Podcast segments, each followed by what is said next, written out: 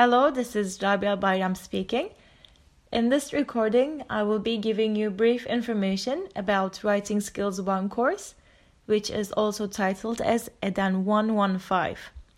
This course has been designed for a 14 week long semester for first grade students in ELT. This course aims to guide students along a process to lead them become better writers, and this will eventually help them in their future academic endeavors, workplace activities, and life in general.